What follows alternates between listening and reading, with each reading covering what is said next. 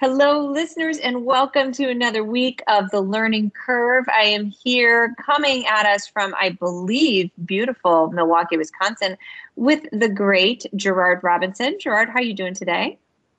I am in beautiful Milwaukee. I actually moved here 17 years ago for a two year fellowship to take a look at the parental choice program in Milwaukee, both public and private, and everything in the middle. So it's always good the to start uh, of it all. The start of it Yeah. all there, in Milwaukee. Yeah, I'm sorry I couldn't be there with you. I was hoping to, but it just didn't pan out that way.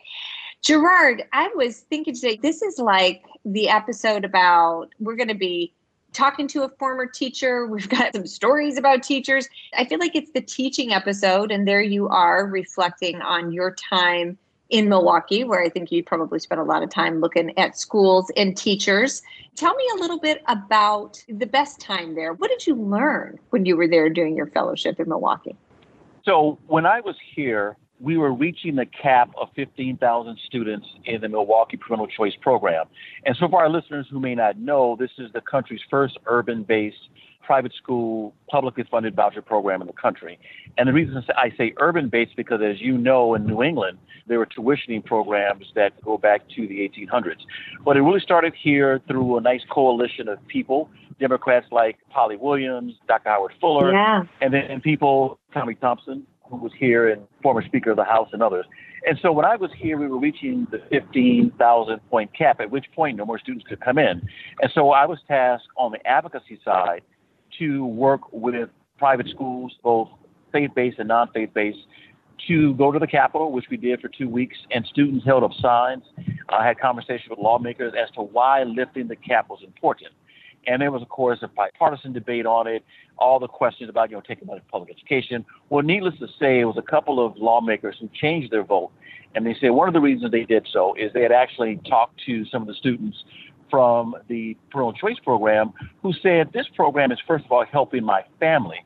Putting in context, this it wasn't solely about a building or books, it was about the people who benefited from it outside of class.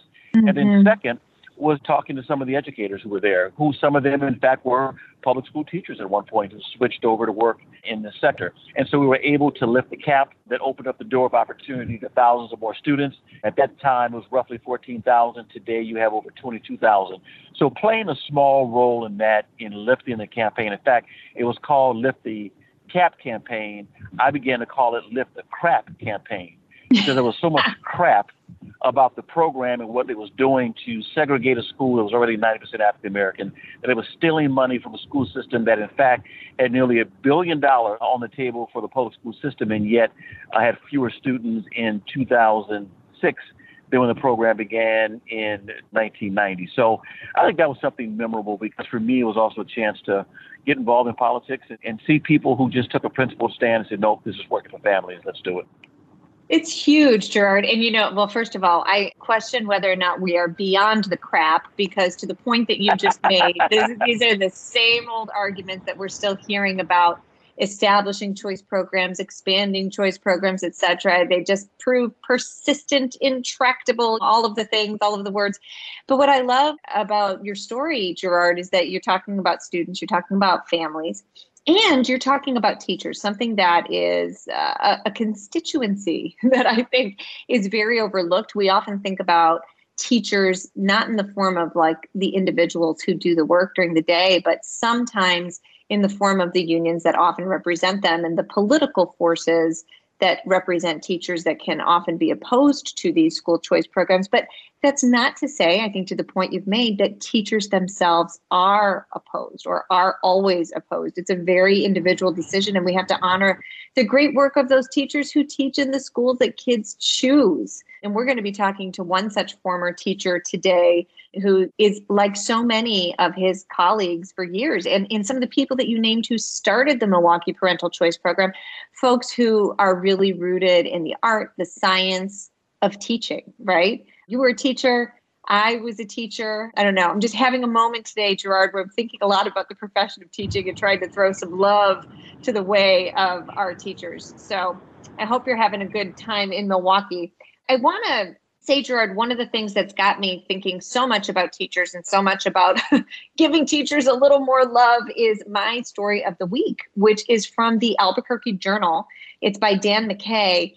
And this is a headline right out of New Mexico, but it's just, you know, across the uh, country as well. The headline here is that the state of New Mexico has seen a 40% jump 40% short, a 40% jump in education retirements this year.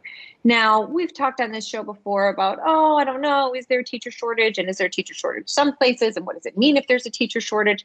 The bottom line is this I don't think anybody can definitively say why yet. We all have our best guesses. Was it the pandemic? Is it but people who are, in many cases, able to now go home with a pension because they've reached retirement age. And yes, a lot of teachers do get generous pensions, even if some of them aren't getting paid on the daily what they deserve to be paid. But the benefits can be good.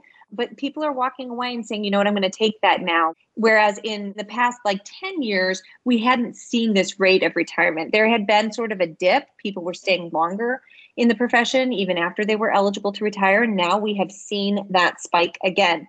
And I'm not here to really concentrate so much on the why, but I, am worried about the impact, Gerard. And, and here's why I'm worried about the impact.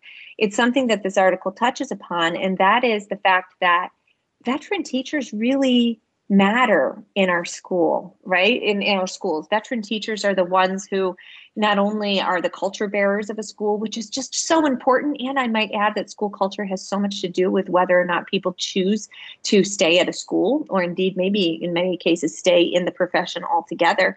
But veteran teachers are also the ones who mentor those younger folks coming into the profession. And with a mass exodus of our older, more experienced teachers. And experience doesn't always equal excellence, but experience has, has got to give you something, says the woman who is noticing more and more gray hairs on her head every morning, right? But this is, a, I think that it's a really important conversation that we need to think not just about teacher attrition, but where the attrition is happening. And if it's happening all within one main group, I think we've got a problem. The other thing to consider, too, though, is one of the things that we know about millennials and Gen Zers is that they're just not staying in jobs as long as you or I might have, or certainly our parents did. They're not staying as long. And teaching has always been sort of uh, one of those things that a certain proportion of people are only going to stay in the job for a few years. I'm curious to see if we're going to see that kind of churn really playing out more, which gives me even further pause because if we have fewer veteran teachers, Gerard, and then we've got folks who just aren't inclined to stay in a single profession or a single place year after year, what does that mean for our kids? And it's something that I'm glad this article highlights it, but it's something that I hope we as a policy community have a much more intentional conversation about because I think we can talk all we want about educational excellence and improving our schools. But boy, oh boy, if we don't have folks in there who are really working hard to make our schools the excellent places we want them to be for all kids, I think we're in trouble. So, what are your thoughts on this, Gerard? We had a conversation about New Mexico, I believe, two shows ago, because the Department of Education did a national survey and identified New Mexico as one of two states that said they actually had enough teachers to address the needs of students with certain mm-hmm. learning challenges. And then two weeks later, we realized, based upon what you were just saying, that the numbers also in certain areas going in, in another route. Now, this is a good state to look at because New Mexico has been a state that's experimented with reform in a number of ways. Hanna Skandera, their former uh, state chief, is someone who yeah. we know well. And, you know, I have contacts who knows the current person. But when you have that many people leaving, and the pipeline of teachers coming in, yeah, that's going to be tough, particularly in an oil state. And we also have to take a look at how states actually raise funds. And when you have changes, and so much of it's dependent upon one source in terms of in terms of, of, of natural resource versus others, that's going to be tough. And a state where you have, unlike let's say a or a city like Washington D.C. or a state like Texas, where you have thousands of people who move in annually, you don't have the same dynamic in places Absolutely, like New Mexico. yeah. And so when you have a retiring population, it's pretty clear they're going to do this. A pipeline that's going to come in, but maybe not fill the gap. That's going to be a challenge. So I know there are good, smart people in that area, both within and outside of government, who will make this work. But it's so funny you're talking about retirement because my story is about, since I'm in um, Wisconsin, it's about our neighbor, uh, Illinois. And this is from Adam Schuster and it's from the Illinois Policy Institute. And here's the title Nearly 40 cents on every education dollar in Illinois goes to pensions. Now, I'm a supporter of pensions for educators. I have a number of my friends I went to college with who have retired and have lived a comfortable middle class status and a really lifestyle mm-hmm. because of the pension they have. But my friends in Illinois have talked about this for a number of years because basically based upon politics, contracts that people have signed with unions, and before people say this is union bashing, I grew up in a union home. In fact, I was a member of a union for three years when I left high school and worked in college, went to community college. So it's not about that. But we've made obligations to people who are expecting in their 50s, 60s, and 70s to not only retire with dignity, but be able to do so comfortably. And when 40 cents on every dollar is going to a pension, and you've seen that this pension isn't, I mean, this isn't a new revelation. This represents a 458% increase in spending on teacher pensions since 2000. So this is something that the state of Illinois is going to have to figure out how to do it.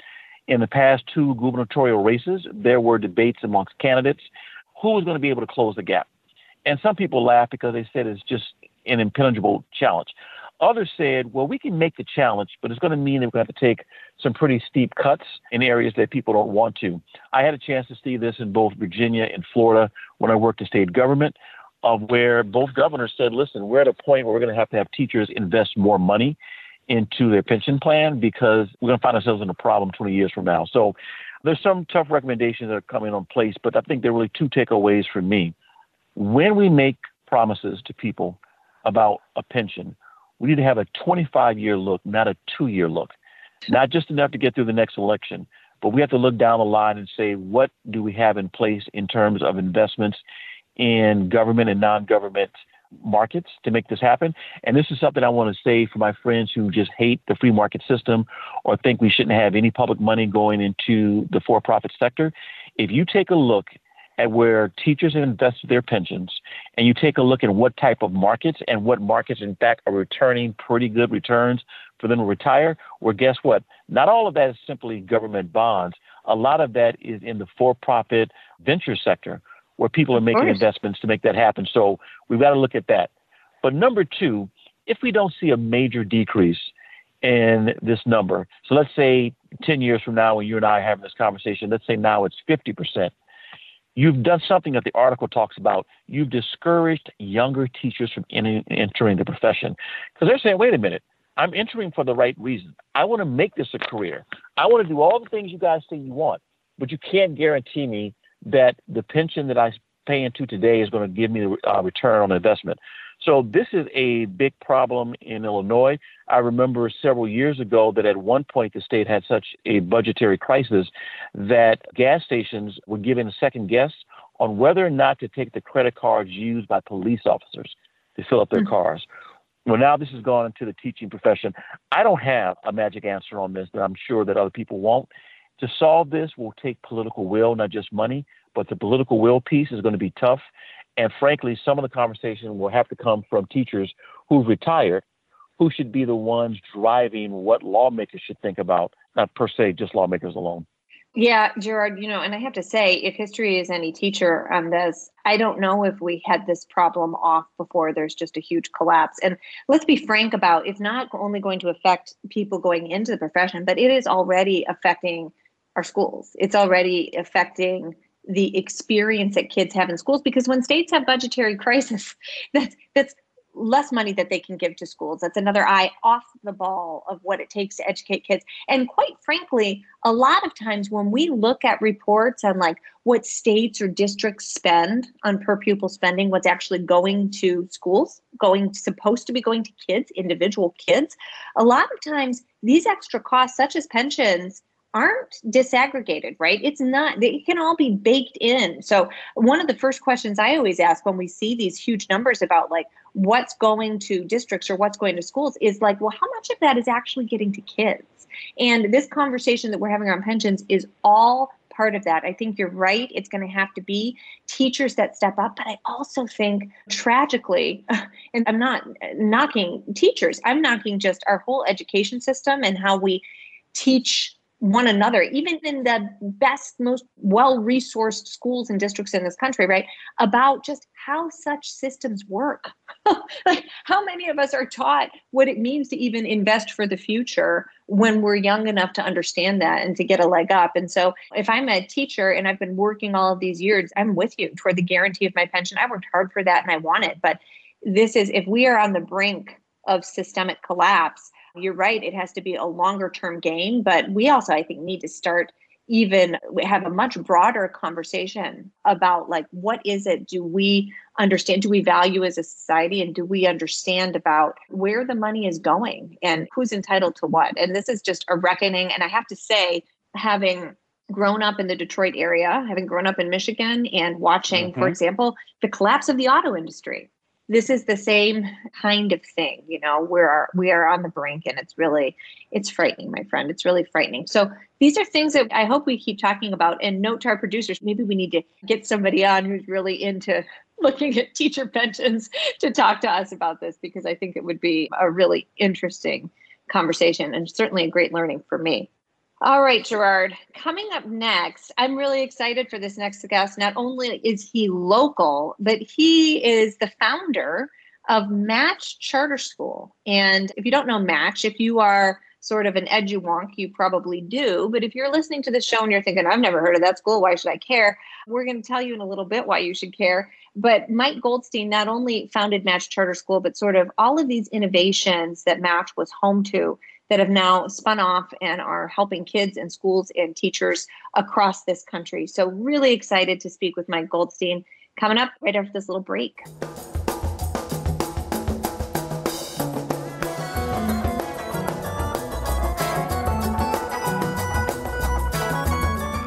Listeners, we're really excited to have with us Mike Goldstein. He is the founder of Match Charter School right here in Boston, right here in my backyard.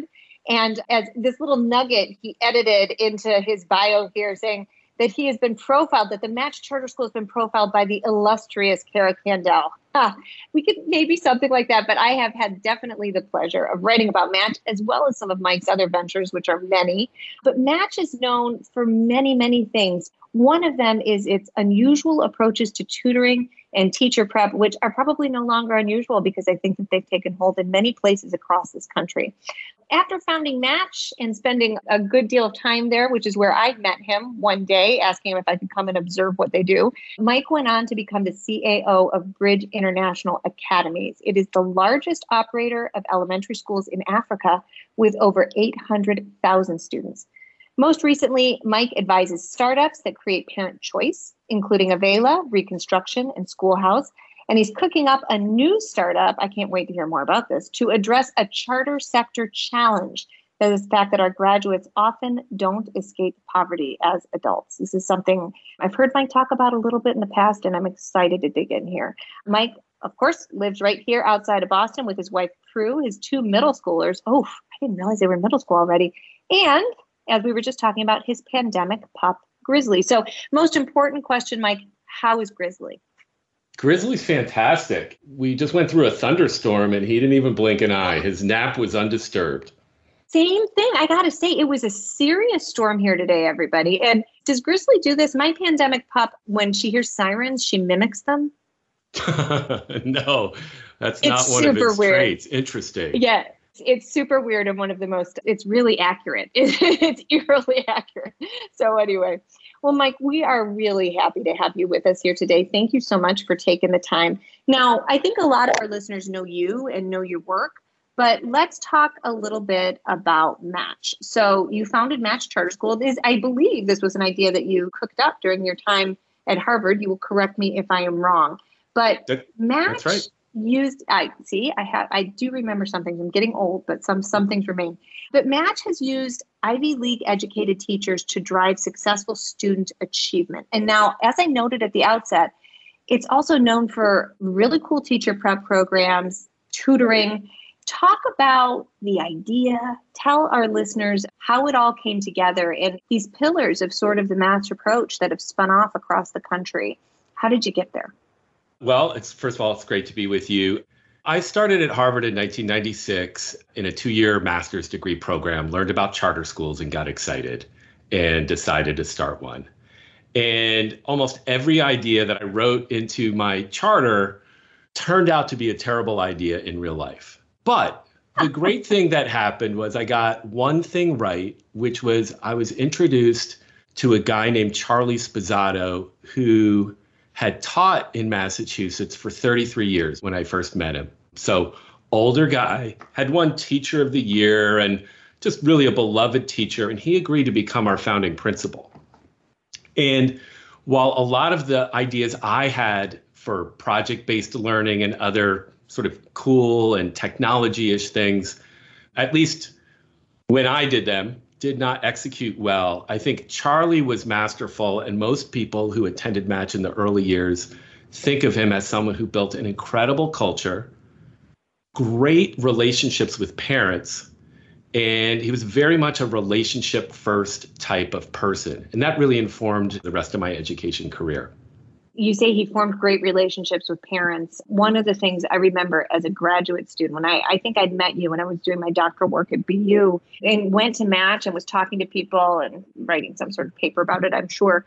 And it was that parent teacher connection was so front. It was so forward. It was such a part. And one of the things that teachers said was like, now I think it's commonplace to hear about connection calls and stuff like that. But this is something that teachers were updating parents pretty much, you can correct me if I'm wrong, but very frequently, if not every day. And not to talk necessarily about like what student didn't do or did wrong, but to like really talk about the growth and talk about the kinds of things that, that really make parents feel good about stuff. Can you talk a little bit more about not only that approach, but also what was it like founding the school and having to find teachers? And I have to say, I need to I need to know a little bit about. I remember a dorm at the top of that building. I don't know if it's still there, Mike.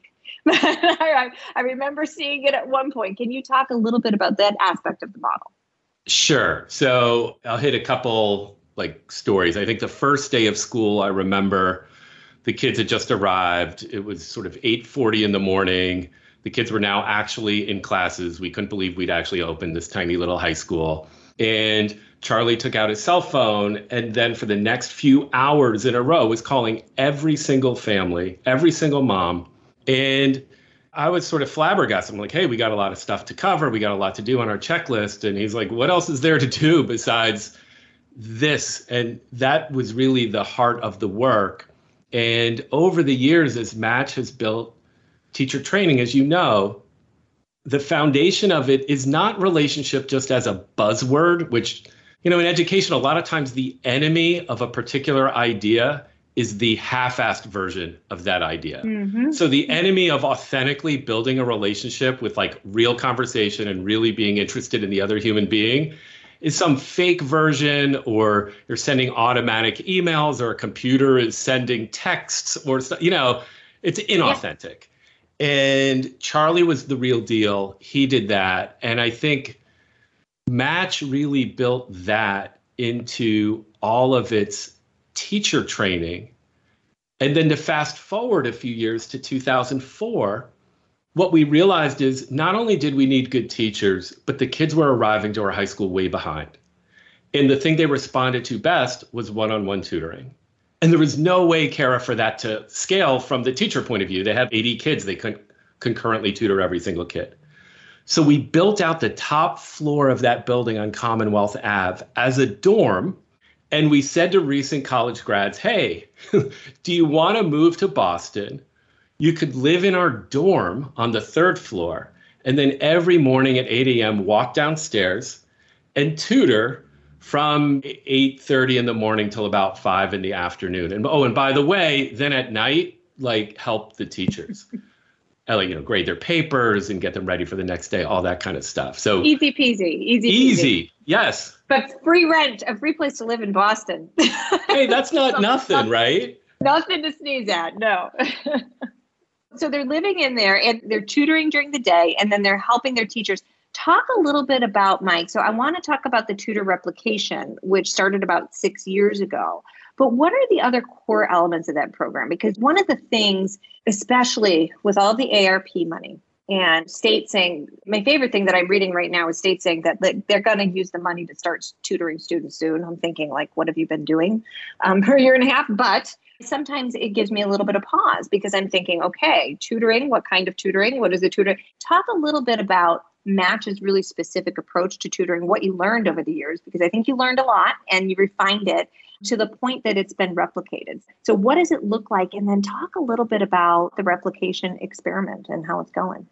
Well, I think there's good news and bad news on that front. And yeah, you caught up with us in 2015 when my friend Alan Safran was spinning out a nonprofit of from Match called Saga.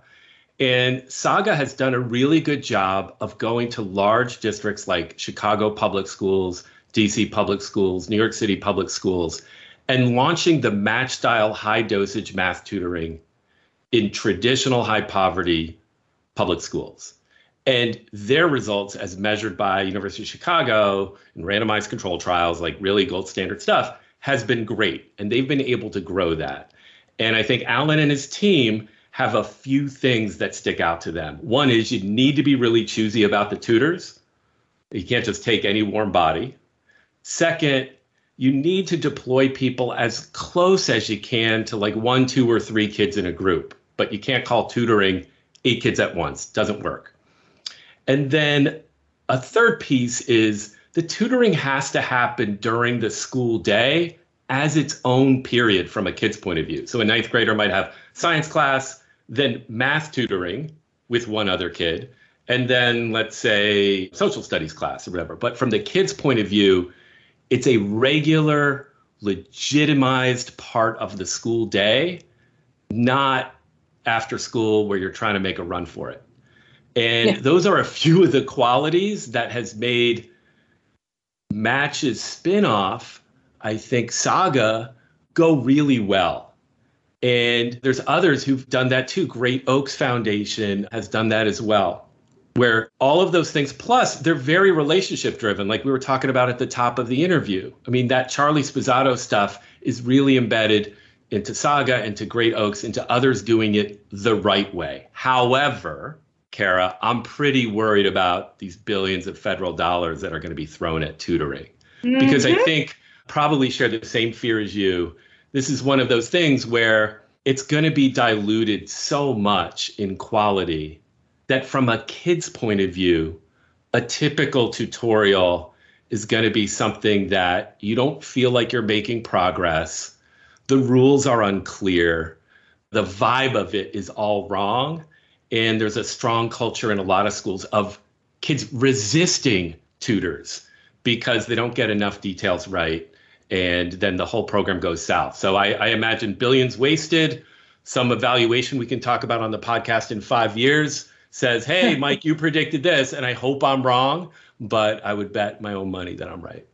Well, it might be 10 years, Mike, because it'll probably take them five years to actually start spending all the money. That's just my skepticism. But let's take that for a minute because I hear you. And one of the things that comes to mind, and maybe I'm wrong here, but in an environment, in some charter, not all charter schools are like this, but in an environment that is more of match was at the time when you started tutoring with one school and now it's more but you have that it's that connection. Like you said the tutors are embedded into the school day. The tutors have connections to the teacher. So everybody's sort of in sync.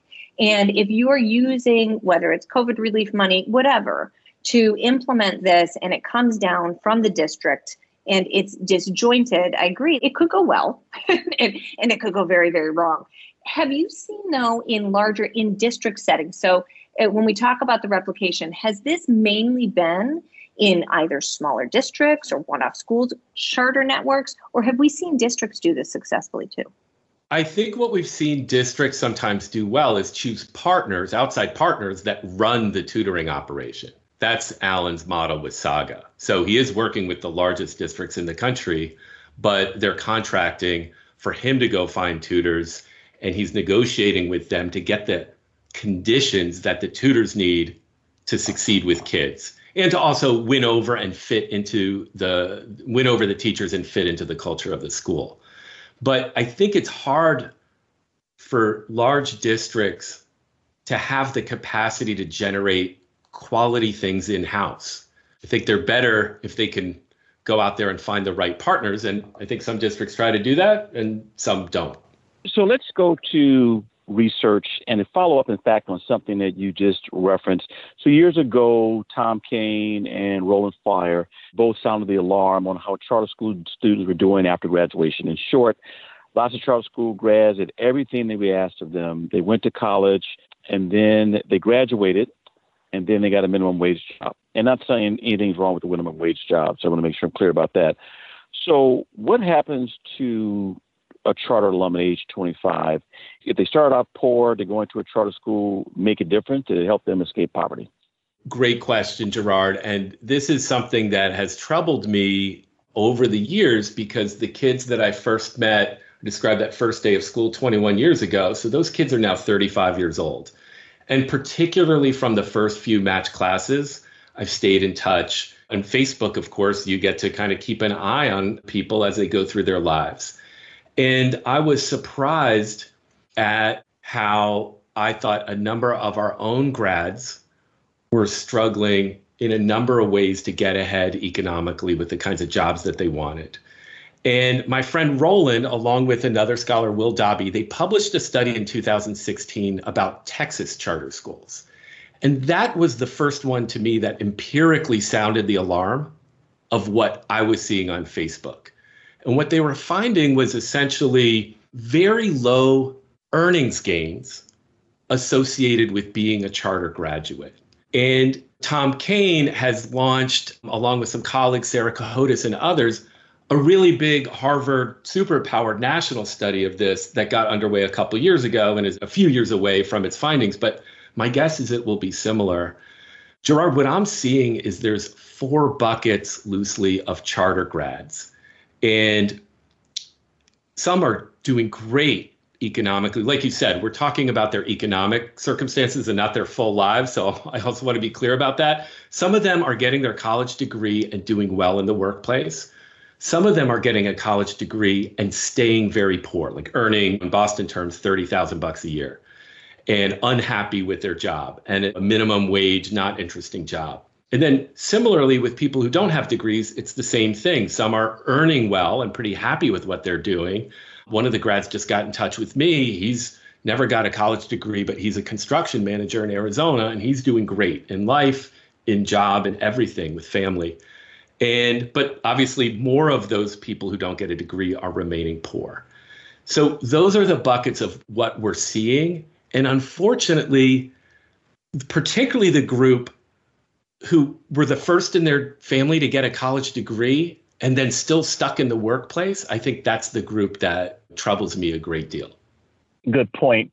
So let me follow up. When we started the charter school movement 30 years ago, and halfway through some of us changed where we thought charter schools should focus. It went from access and opportunity to achievement. So, if in fact we say, and if the study from Harvard shows that, yeah, there's students who are living in poverty, is that a charter school issue or is that a schooling issue in general? Or does it say something about the neighborhoods and the type of jobs that are just available? Because I'm trying to figure out how much of this do we put on charter schools when the numbers aren't great and then when they're great, then we say it's because of charter schools? It's a great question, one I've been thinking about a lot. I don't think necessarily that the economy that we have should get laid at the feet of the schools that kids happen to go to. That part doesn't make sense. And all of our mobility issues as a society shouldn't get laid at any school, including charters. However, I do think there are some things that charters may be able to do to better help their students grow up and have better jobs. And also, at least when I was first getting started, part of our narrative, what we told ourselves was the reason to go to this school is not just to have a good schooling experience, although that's important, like the journey and not just the destination, but that the destination was be the first in your family to get a college degree. And then the reason to do that, to get that college degree, we often said was because you'll get a much better job. And certainly that's what a lot of the families were saying to us. We're excited about your school because we value a good education. But one of the reasons we value a good education is it's going to help our kid get out and do much better. And if we're not delivering on that, maybe it's not per se the fault of a school like Match or other charters, but it's certainly, at least I'll just speak personally, I feel like, oh, I'm not living up to the bargain that I was telling them 21 years ago as I was trying to mm-hmm. recruit eighth graders to come to the school. Got it. Okay. I appreciate that. Let's go switch over to politics. So there was one point, in fact, there was a strong bipartisan push from Washington and state capitals across the country that really pushed for charter schools. And then things began to change. So could you tell us what we need to do to bridge the gap that's growing amongst K 12 reformers, particularly on the political divide? Yeah, I wish I knew. I can tell you the story that you and Cara know very well, that you both know well, which was charters in Boston in particular were going really well for a while. And with President Obama, because Massachusetts is such a blue state, his support for charters created a bit of air cover combined with the fact that the charters here were really as measured by any kind of independent outsider were really helping kids make real, you know big academic gains and that was if you will a golden period for charters and charter growth here and charters got to be about roughly 18% of all the students in Boston. Then, as you know, the politics broke down and charters have been blocked from serving the many families that want to go to charters. And I feel like there is literally no positive momentum right now. I think the folks like Jamie at the Pioneer Institute would agree towards making these schools more available. And I don't know how to solve that in a very blue state like Massachusetts. I'm not sure what the grand bargain might be. That's how charters got going, as you know, here in the early 90s was hey, on one hand, we'll provide a lot more money for education. And on the other, we're going to create some standards and we're going to create this charter school mechanism. So it was sort of like reform for money was the grand bargain. But it seems like the last several years, it's just been more money and more money with no countervailing side. There's no policies that I see that are going to actually try to figure out how to make things better or expand choices for families. So in states like this, I don't know a good answer. No, I mean that answers the reality of it. You know, I was shocked a few years ago when initiative in the state did not pass. And I'm thinking about Tom Birmingham in Massachusetts, who's also a pioneer of the hard work he and many progressives and Democrats in the state, what role they played in the 90s to move char- uh, charter schools in Massachusetts to the top of the uh, list uh, on a lot of areas to a point where people are like, eh, I'm not sure charter schools really matter a lot, particularly for the communities we have. And that's why when you, someone who knows the state well, who knows politics pretty well, when you say you don't have an answer, it A shows the honesty that people who've been working in this are still trying to grapple with it, but it also shows that we as a reformed community have a lot of work ahead when we've got to convince our friends who've turned into frenemies not to become enemies. Yeah, I 100% agree. Vigorously nodding along as you're saying that. And one thing I think I'm more from the nerdy side of I understand the politics less, and I'm more how can these charter schools actually be better for their students? And my hope is if we sort of improve at execution, we win over some more people at the margins because they become more impressed with the results of charters. And to me, that links back to something we were talking about earlier about charter grads and their earnings. I do think it's possible for charter schools to help alums to get better jobs. And just to you know give one happy story to that effect, over the last 6 months or so, my friend Jordy in Philly has been coaching charter alums from KIPP and some other places. And he basically meets charter grads who are on average, you know, let's say 23, 25 years old. They describe themselves as stuck in their job search. So they say something like, Hey, I've applied for like 15 jobs in the last two months and nobody will even return my call or respond. And then Jordy digs in with basically a version of tutoring, but it's job coach tutoring.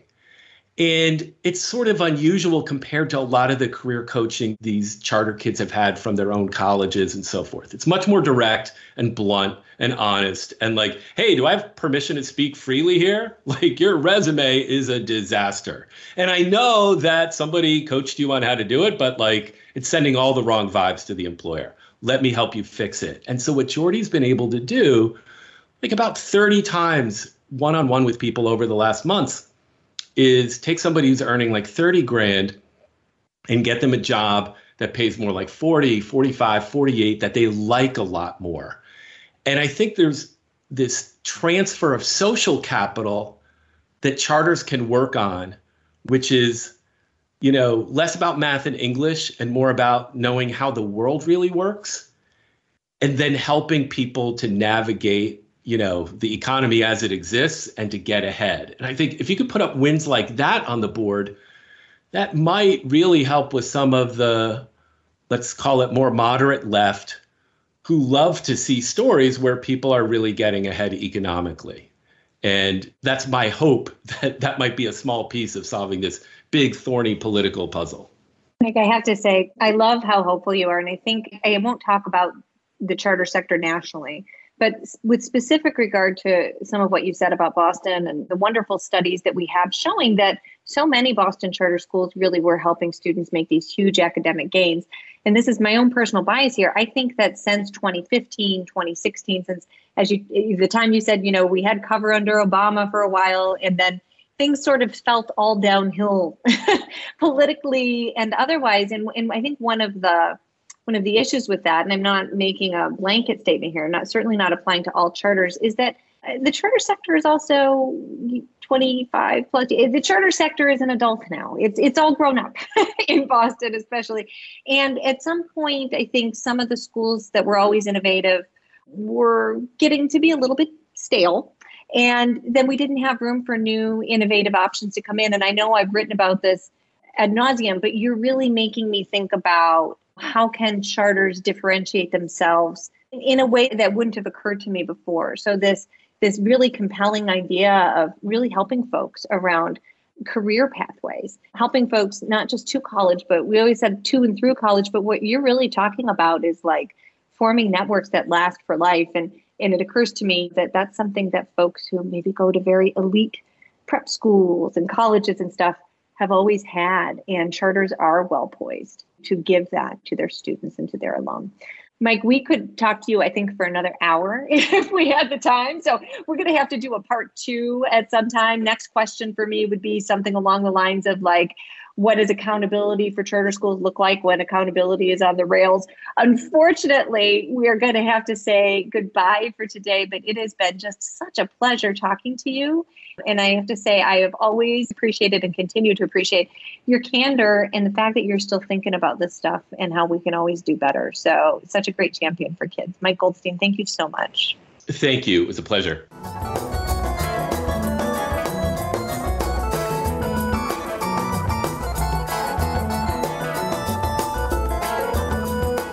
And as always, listeners, we're going to end with our tweet of the week. This one from Hechinger Report.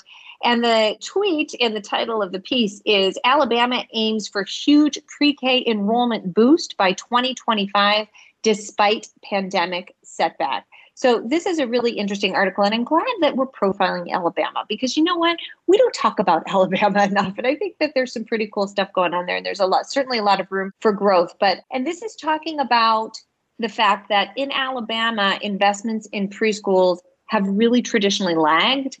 And here, the state is really trying to not only get those eligible four, four and five year olds that might have missed last year into school, but that they're going to really start to put a focus on pre K. And, you know, Alabama is one of only a handful of states, according to NIEER, which is the National Institute for Early Education, it's the only state that meets preschool standards and has met them 15 years in a row. So, getting more kids in pre K, I don't know. This is something I don't really do at my day job, but boy, it is near and dear to my heart. Pre K. We want to talk about early literacy. It starts really, really early, so much earlier than many of us realize. So, great look at Alabama here. Highly recommend this report. And Gerard, next week we are going to be talking with Ray Arsenault. He is the author of the definitive book on the Freedom Rides, which will be it's the 60th anniversary. Can you believe it? Gerard, um, hoping, wishing you well. Have a great time in Milwaukee. Say hello to all of our friends, and be back with you next week when you're home, when you're home safe and sound. Take care. Take care.